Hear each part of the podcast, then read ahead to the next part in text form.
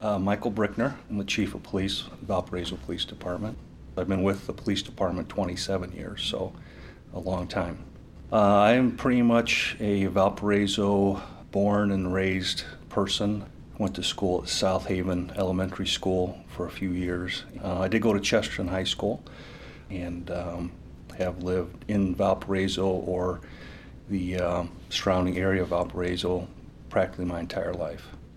I lived in New Mexico for a few years, and uh, my mom is uh, uh, Spanish. Her maiden name is Chavez, and uh, she was born and raised in Lordsburg, New Mexico, which, unless you watch old westerns, would never know where that is. Uh, you have uh, a lot of Spanish-speaking people in New Mexico. You know, I was used to that because my mom speaks Spanish, and she spoke Spanish to her brothers and sisters. She came from a family of nine. I wish I would have learned it.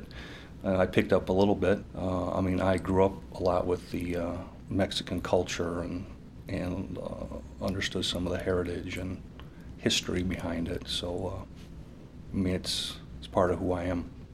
A lot of the individuals that we're seeing move into Valpo now are from Mexico, the country Mexico, and that culture is even different than New Mexico or southern Texas or you know that uh, Hispanic culture.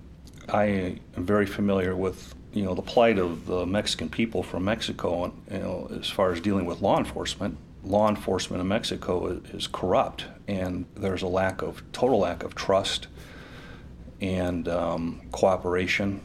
So I understand that individuals that are moving here are coming from that and we have to work extra hard as a law enforcement agency to gain some trust because um, I feel that it would be very unfortunate to have people who are victims of crimes, which is happening, uh, from this population that are not reporting it because they don't trust the police or they don't feel anything's going to be done or um, but that's the kind of culture they're from. So we work hard at trying to you know build that that trust but when it is ingrained i think in a culture it's a challenge.